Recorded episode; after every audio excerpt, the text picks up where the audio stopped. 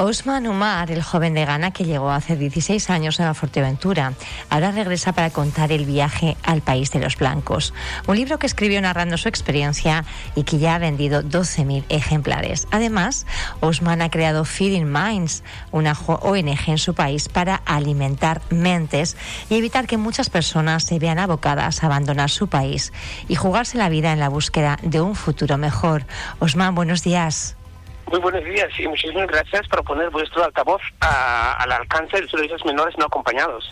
Bueno, pues eh, muchísimas gracias por participar. Vas a estar aquí el jueves, ¿verdad? Este jueves a las 8 en ese ciclo Voces desde la Frontera, cuyo comisario es Eloy Vera, el, periodista, eh, bueno, pues que yo creo que ha sido eh, la persona que más de cerca ha seguido tu historia y la ha conseguido contar además de, una, de una manera, yo creo que, que ejemplar, lo hacía en un reportaje en diario de Fuerteventura, pero es verdad que también, bueno, pues nos ha, nos ha transmitido al resto de los medios, ¿no? El interés de, de esta gesta, Osman, porque usted representa, eh, bueno, pues el drama, por un lado, de lo que es la, la inmigración, ¿verdad? Pero también cómo una persona, cuando tiene posibilidades, puede de alguna forma, bueno, pues erigirse en todo un referente, que es lo que usted ha hecho. Sí, no, es muy sencillo. Yo creo que lo que hay que recordar es que cuando hablan, por ejemplo, hay un científico que se llama Stephen Hawking, que cuando alguien te pregunta quién es Stephen Hawking, la gran mayoría, lo único que se acuerda de, se acuerda de Stephen Hawking es que fue uno de las mentes más brillantes del siglo, de nuestro siglo, ¿no? Pero nadie se acuerda que era un hombre desgraciado, pobrecito, que iba en una serie de ruedas que apenas podría hablar, etcétera, etcétera, que se lo necesitaba una máquina, ¿no? Yo creo que aquí viene la gran diferencia diferencia de que, claro, hay que recordar que los menores no acompañados, estamos hablando de personas con nombres y apellidos que luchan, eh, están dispuestos a sacrificar, gran, a librar grandes batallas para llegar aquí y obviamente si les diéramos la oportunidad también llegarán a cambiar su eh, manera de hacer y obviamente a superarse eh, en cualquier reto, ¿no? Pero eh, nos quedamos solamente con el titular de que son pobres, pobres chicos que han llegado, pobres inmigrantes, etcétera, etcétera, y no recordamos que lo que necesita es auténtica oportunidad para poder realmente desarrollar su talento. Y yo creo que en este caso soy un ejemplo que da a, a entender que realmente si todos estos jóvenes tuvieran la oportunidad, no estarían en las calles, tal como dicen muchos eh, eh, dirigentes, dirigentes de partidos de, de derechas diciendo que están aquí para robar, están aquí para vivir de lo que es la bondad la, del Estado eh, español, ¿no? O sea que se podrían totalmente integrarse, desarrollarse y colaborar en el desarrollo económico de España tal como lo he hecho y obviamente buscar o por eh, mecanismos para poner fin a esa drama migratoria porque la solución real está en el régimen tal como lo he dicho más de una vez en eh, el proyecto NASCO Feeding Minds que es básicamente alimentar mentes y dando oportunidades allí en su origen.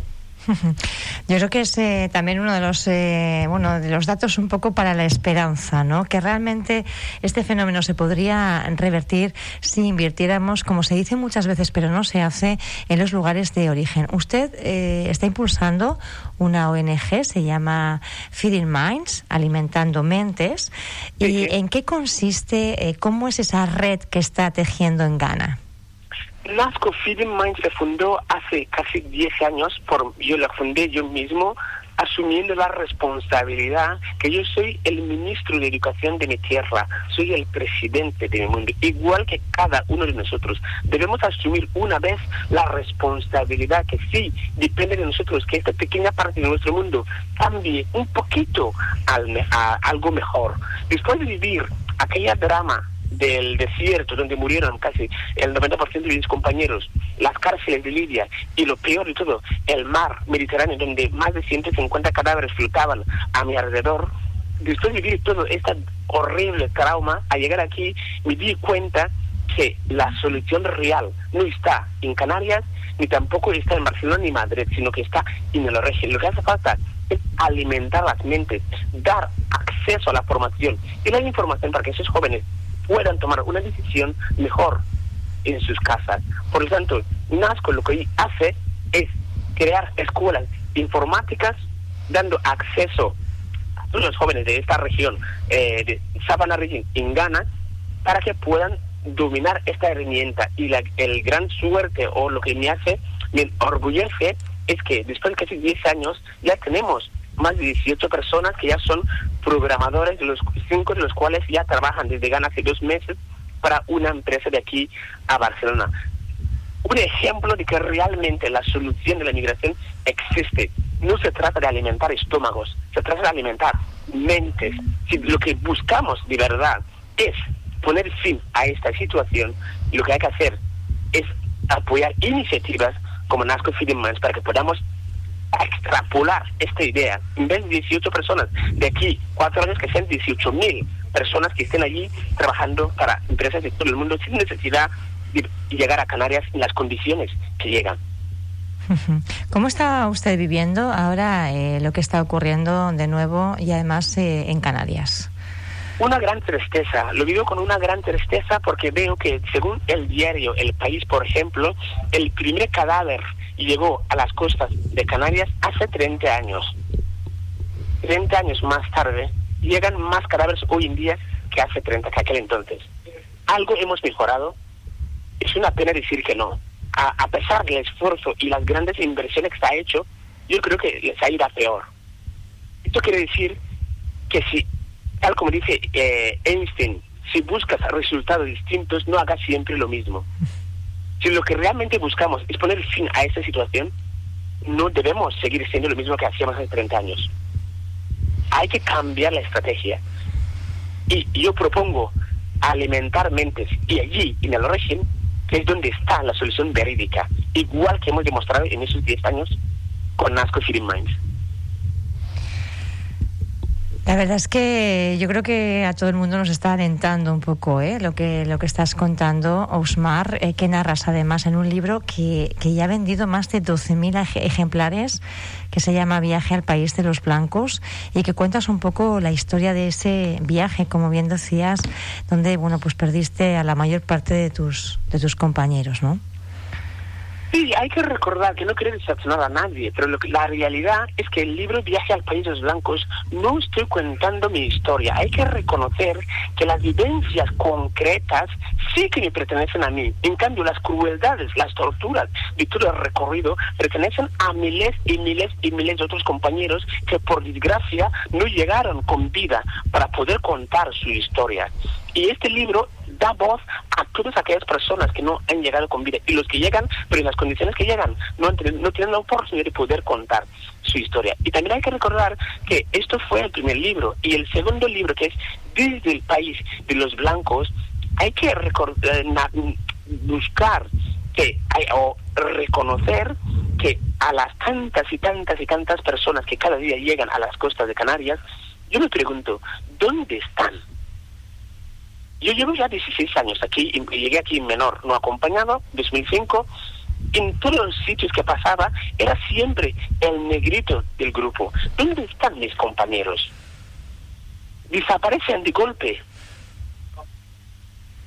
¿En qué trabajos están?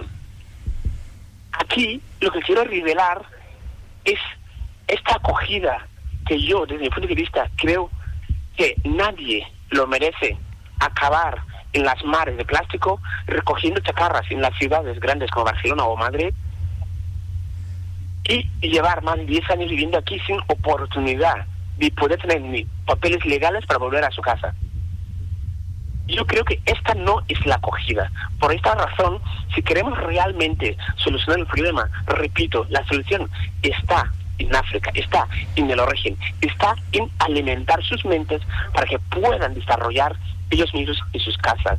El la gran eh, reto es hacer que la, se entienda que realmente África cambiará, no desde fuera, sino desde dentro. Los propios juventud africanos somos quienes vamos a cambiar África. Osman Omar, eh, la verdad que como te decía, es un eh, placer escucharte y además, bueno, pues eh, en estos tiempos un poco oscuros, no sé si es que el día está un poquito oscuro y en Fuerteventura, pero historias como la tuya pues nos hacen tener un poquito de, luz, ¿verdad? Y de esperanza en que podemos eh, ir hacia, hacia un mundo mejor. Osman Umar, vas a participar en este ciclo Voces de la Frontera que va a tener lugar este jueves a las 8 de la tarde podremos verte, compartir contigo este, este rato y que nos cuentes la historia. Para mí, por mi parte, será un auténtico placer. Reconozco que sería emocionalmente un poco duro para mí, porque claro, desde que llegué, eh, eh fue la puerta, primero, eh, puerta de entrada a España. Y desde entonces nunca más volví a pisar a Fuerteventura. Así que eh, recordar mi llegada quizá sería emocionalmente difícil, pero confío que con toda la gente, con todo eh, vuestro apoyo, podemos superarlo y compartir un buen rato y conocer más detalles sobre esta problemática y cómo solucionarlo. Así que me hace muchísima ilusión volver a Fuerteventura el día 10, jueves 10 de junio y a las 8 de la tarde compartir esa experiencia con ustedes, con todos eh, vosotros. Hablaremos entonces eh, también, bueno, pues de otras cuestiones de cómo ves el CI, el Matorral, que noticias te estarán llegando, ¿verdad? De cómo están las cosas aquí, ¿las sigues habitualmente? Disculpa, me escucho mal ahora. Eh, hablamos de infraestructuras en Fuerteventura como el CIE del Matorral. Yo no sé si sigues un poco la, la actualidad de, de la isla.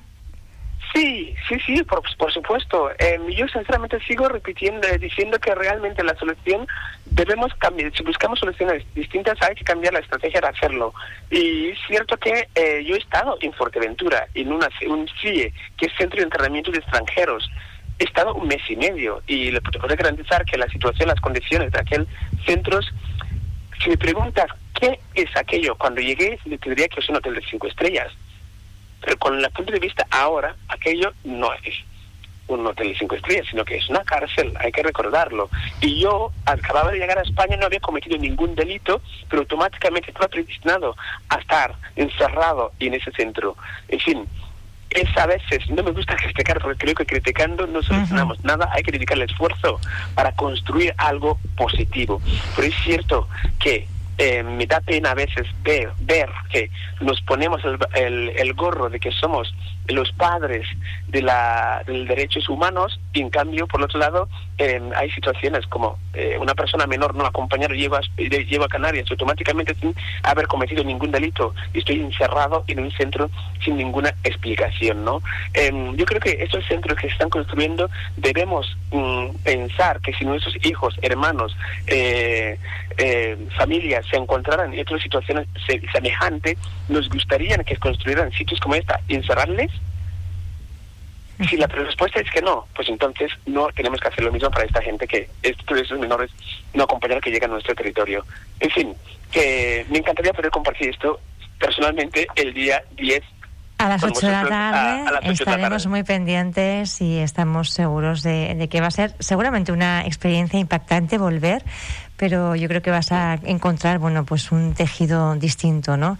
Más cariñito seguramente. Osman, gracias por estar con nosotros y compartir en esta mañana en Radio Solar.